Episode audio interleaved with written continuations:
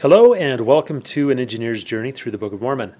We explore the Book of Mormon with the assumption that science worked the same then as it does now, and that the characters are real people with the same types of feelings and tendencies as you and me today. The views and opinions expressed here are strictly those of the narrator and should not be considered official interpretations in any way. And now, an engineer's journey through the Book of Mormon.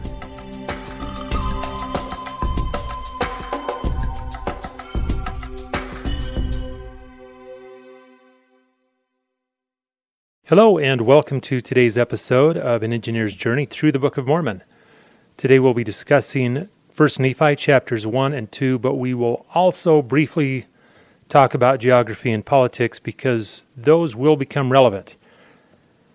The book of 1 Nephi is the first book in the Book of Mormon. However, it was not the first book translated. Uh, we will get to that in a later episode. The book of 1 Nephi begins with an introduction Written by Nephi before the chapter officially begins, we'll find many of these summaries throughout the Book of Mormon. In fact, most major books have them. Second Nephi, Jacob, Alma, Helaman, Third and Fourth Nephi, and Ether all have them.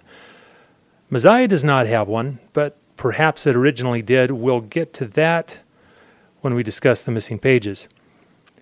The introduction says the book is an account of Lehi and Sariah and their four sons, in order by age, Laman, Lemuel, Sam, and Nephi.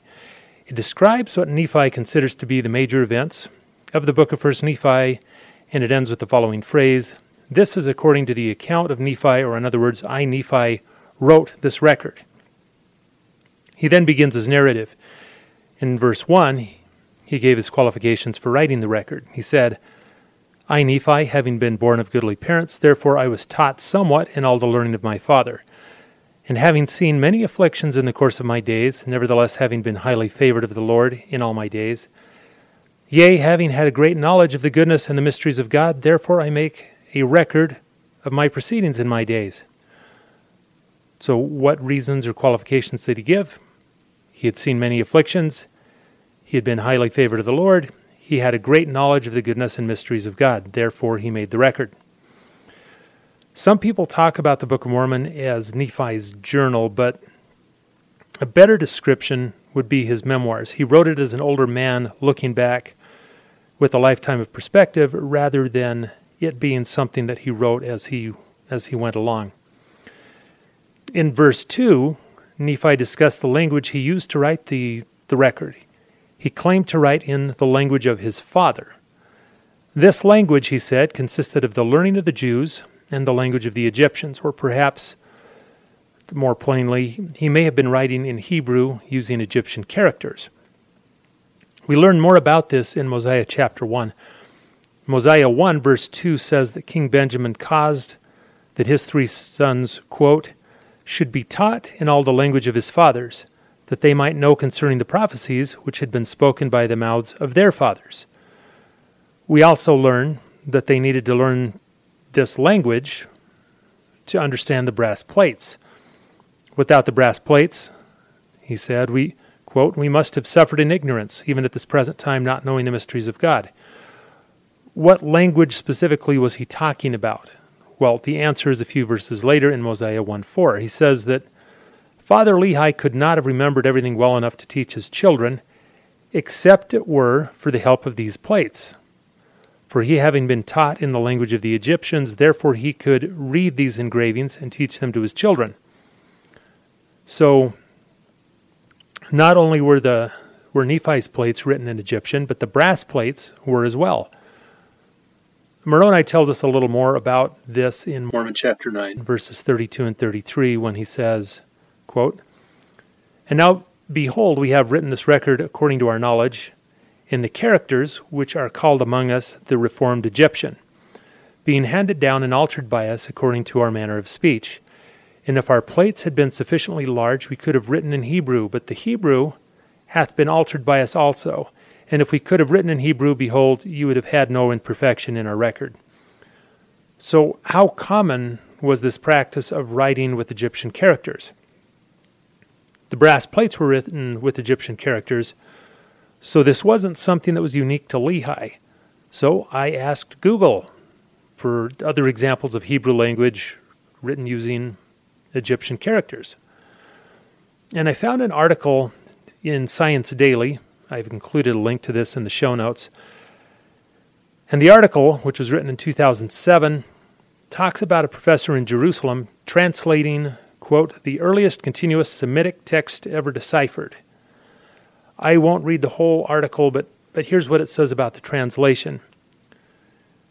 Although written in Egyptian characters, the text turned out to be composed in the Semitic language spoken by the Canaanites in the third millennium BCE, a very archaic form of the languages later known as Phoenician and Hebrew. This means that Lehi wasn't the first Jew to write using Egyptian characters. Now, there's some debate among scholars about whether the Nephites wrote in Egyptian or whether they simply used Egyptian characters, and I've attached a link to a BYU publication that talks about that. But let's pause for a minute.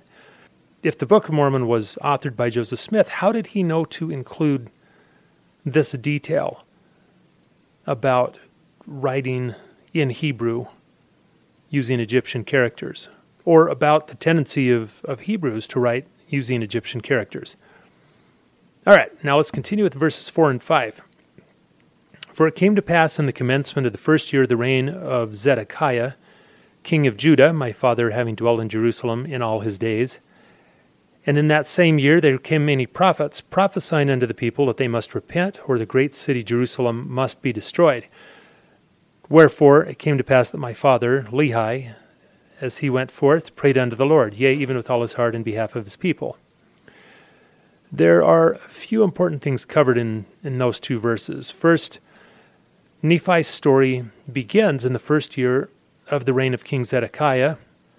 And second, prophets are saying that the people of Jerusalem need to repent or they'll be destroyed. And third, Lehi's, Lehi, who's Nephi's father, heard these prophecies and prayed on behalf of his people. So let's talk about Zedekiah and also about Jerusalem and it being at risk of destruction. So at the time of Nephi and Lehi, Jerusalem was part of the kingdom of Judah and was surrounded by several powerful nations. They had Egypt to the west, the Assyrians to the north, and Babylon to the east.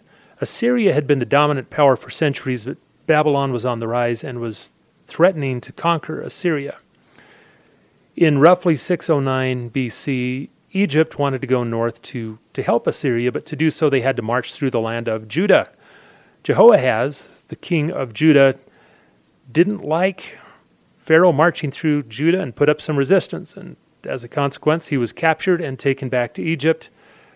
And Pharaoh made Judah a vassal state, meaning a state required to make ongoing tribute payments to Egypt. And he appointed Jehoahaz's older brother Jehoiakim as the king. But a few years later, King Nebuchadnezzar, king of the Babylonians, he defeated Egypt at the Battle of Carchemish. Carchemish was a it's located north of Judah between modern-day Syria and Turkey. After being defeated, Pharaoh returned to Egypt. Meanwhile, Jehoiakim, the king of Judah, died, and his 18-year-old son Jehoiachin took his place on the throne, and I sure hope I'm pronouncing those names right. With with Pharaoh and his men having returned to Egypt, Babylon marched south into Judah. 2 Kings 24 10 through 17 describes Nebuchadnezzar besieging Jerusalem and carrying King Jehoiachin captive back to Babylon, uh, along with his family, court officials, and a large number of Jerusalem's best craftsmen and skilled workers. From the Bible, we learn that Daniel was among the people carried off to Babylon, along with Hananiah, Mishael, and Azariah, who the Babylonians renamed Shadrach, Meshach, and Abednego. That was that was something the Babylonians liked to do. They gave Babylonian names to the people they conquered. Meanwhile, back at Jerusalem, Nebuchadnezzar appointed Jehoiachin's uncle Mattaniah as king and gave him the Babylonian name of Zedekiah. So Nephi's story begins during the first year of the reign of this king Zedekiah. So, why was Jerusalem at risk of being destroyed? Well, for starters, they had already been conquered less than a year previously. They were a Babylonian vassal state expected to pay regular tribute to uh, Nebuchadnezzar. When Zedekiah eventually stopped making payments to Babylon, Nebuchadnezzar's army returned. They utterly destroyed Jer- Jerusalem and they carried, carried Zedekiah and any remaining Jews off to Babylon. So, returning to our story, prophets were warning that Jerusalem would be destroyed if the people did not repent. Lehi heard these warnings and prayed to the Lord on behalf of his people. Now, I, I don't know whether Lehi was a prophet at this point or whether he was simply a man concerned for his people, but as he p- prayed, a pillar of fire appeared before him, and he saw and heard things that caused him to quake and tremble. He returned home, cast himself on his bed, and lying there, he had a vision in which he thought he saw God on his throne maybe in a future one of these discussions we can talk about the phrasing of that. Why he says he thought he saw God on his throne, surrounded by angels. One of these angels descended, accompanied by twelve others, and gave him a book to read. I quote, And it came to pass that as he read, he was filled with the Spirit of the Lord, and he read, saying, Woe, woe unto Jerusalem!